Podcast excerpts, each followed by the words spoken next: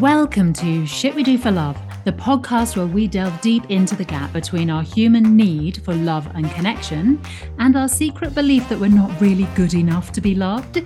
This gap has us forever trapped in people-pleasing, procrastination and perfection and all sorts of nonsense as we try to measure up and be the person we've been told is worthy of love, all the while missing the truth about how amazing we already are. I'm your host, the Love Your Bloody Self coach, Wendy Windle. Fancy having boundaries that get back time for you? Then head to wendy windle dot com to pick up your free guide, because never having time for ourselves is just some more shit we do for love. Hello there, my love. Let's talk about one of my favorite subjects, stress. Yes, it's party time. And today I want to talk to you about stress, furniture, and circuit boards. Bear with me.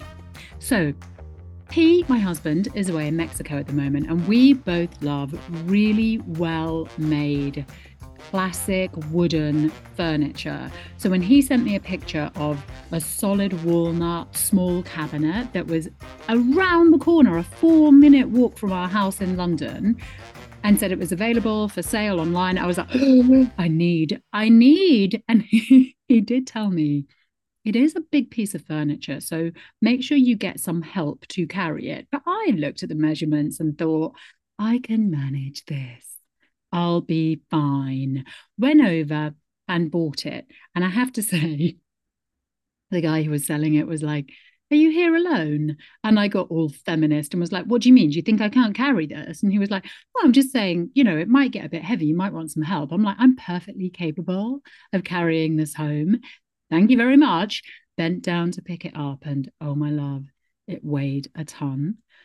But, you know, now you can't let them see, right? So I had to um, just hoof it up. Every woman knows this. Once you get it up over your belly and resting on your hip like a child, you can manage it, right? So I had Yes, a walnut cabinet that my arms barely fit around, hooked up over my hip, and the guy came out of the shop to watch. So I did actually hold my breath until I got around the corner and then stopped and had to place the piece of furniture gently on the floor where he couldn't see me because my arms were already shaking.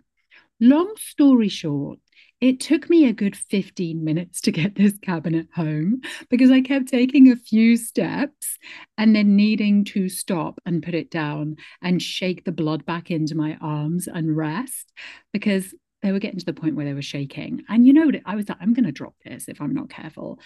It took me a while. It took me about six rests and fifteen minutes to bring this baby home. She's here. She's absolutely stunning. But here's the thing. If I had not stopped, if I had not allowed myself to stop along the way, my muscles would have got jammed up with lactic acid and frozen. And I could actually have dropped it probably on my foot and be in a terrible state. I might also have pulled something in my back and really injured myself, or I might have just given up. You know, I was sweating, by the way, sweating. But I might have just given up and left this beautiful piece of furniture for whoever came along with a van and a better plan than I had. The only way I got this baby home was to rest along the way. You know where I'm going with this. So now let's talk about stress. Stress is an overload of the nervous system. It can be caused by many things. It can have many different triggers in our lives, but on a basic cellular level, stress is just overload of the nervous system. I don't know if you know this about me, but I've been teaching meditation for over ten years.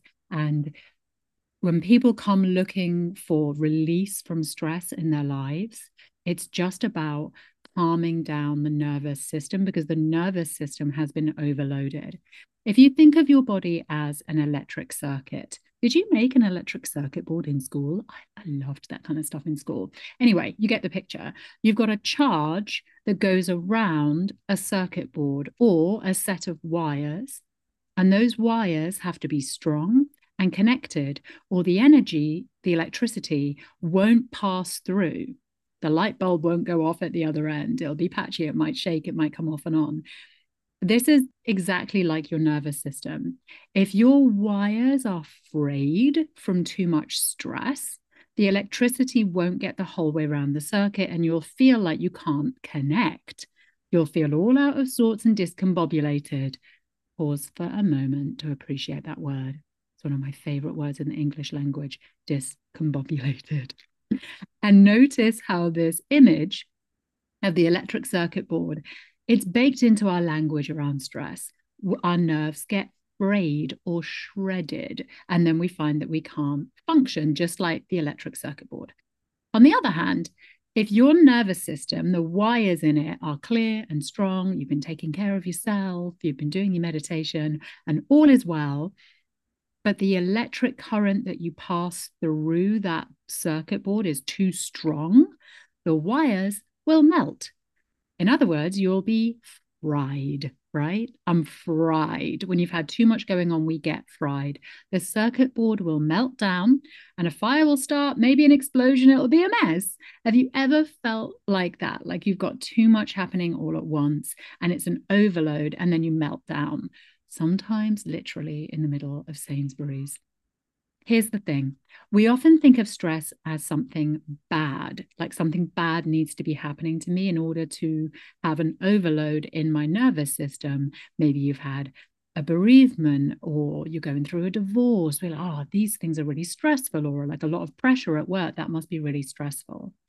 But the thing is, to, to our nervous systems, energy is energy. She doesn't think in terms of good energy or bad energy. She's just...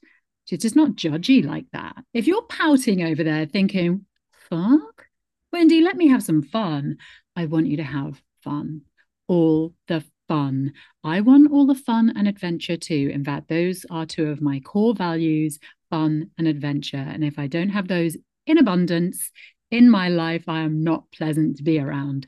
But the circuit board must be respected. And here's how we don't respect it. Putting off rest until later. When it comes to overloading your circuit board, putting too much energy, not allowing your frayed nerves time to heal, there is no later. What we say are things like, I'll just push through lunch and then I'll get an early night tonight. You know that's not happening. You know you're going to be too wired to sleep tonight. I'll just work this weekend and then I'll take it easier next week. I mean, how many times do we say that? And then next week comes and we're like, whoa, wasn't expecting this to land in my lap. Guess I don't get to rest this week. I'll get around to it at the end of the month. Mm-hmm. When I've finished this project, I'll let myself have a rest then. But then guess what? You did so great at that project that more work has come in. Now there's no time to rest. Or I've got a holiday coming up, so I will go and I will rest on holiday. You know what happens. The first four days of your holiday, you can't even rest because you're so jacked up. That's because you're so fried and you've got so much energy in your nervous system that it takes days for it to calm down. It's not how the circuit board works. She can't just be fried and then take a day off and be okay. And by the way, all of those examples that I just gave, I didn't just pluck those from the air. They're so handy to me because I'm just explaining my life to you. This is exactly the kind of stuff that I tell myself when I want to push through. We don't want to feel stressed. Of course not. We don't want to break down, melt down, or get fried. But that our whole childhood worth was measured by what we could produce and what grades we got, right? Even not resting is just more shit we've been trained to do for love. And unlearning and trusting yourself to take a break takes practice. So let's practice together. I'm going to give you some really effective practices that I've incorporated into my own life. Because for me, when it comes to rest, I'm not good at you know, saying, and if I'm really in flow on a project or something and I'm really busy and I want to get something done, I'm not great at saying I'm going to take a whole day off. That actually stresses me out more. I need little rest stops, me with a cabinet, right? I need to put it down, shake out my arms, and then pick it up again. But I have to put it down and shake up my arms. So this is how I do it. And none of them will take more than three to ten minutes. I take six deep breaths regularly, just six deep breaths. Now, I could get into all of the science that's been proven how this works and it regulates the nervous system, but have a play with it. Trust me on this. Just taking the time out of your day or taking a moment, put down the cabinet, whatever your cabinet is, and just take six deep breaths. You could also, if you've got time, you're in a space where you could do it, lie on the floor with your knees bent, but your feet flat on the floor. Put your hands on your belly, or one on your belly, one on your heart, and then take six deep breaths. Walk around the block. Seriously, if you're not taking a short daily walk, start there. Walking is magical for calming down both hemispheres of the brain. It brings us back into balance, and it doesn't take long, just a short walk around the block. Daydreaming. What? Yep. Remember in school in the afternoon, you catch yourself staring out of the window, just lost in your own thoughts, or be caught because you would hear your name called by the teacher and you'd be like, wait, wait, what was the question? What class is this? Let yourself daydream. But here's the tweak. You don't have to sit at your desk anymore.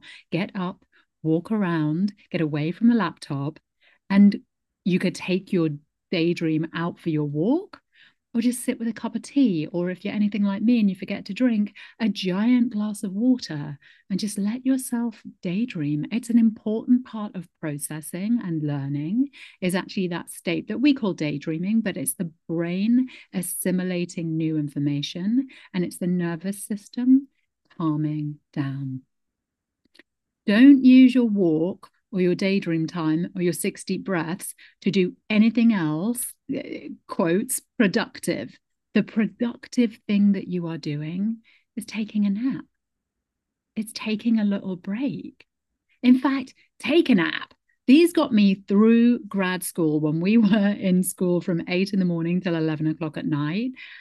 We all took nano naps. We would just pop into the student. There was like a lounge with sofas, and just close your eyes for three to five minutes. And if you drift off into a nap, great. If you don't, it's fine. It, you gave yourself that three to five minutes to just take a rest. I would always set a little gentle alarm because I was so chronically tired that my body always wanted to sleep. So a little nano nap with a little alarm, bing you back into real life before you miss your meeting.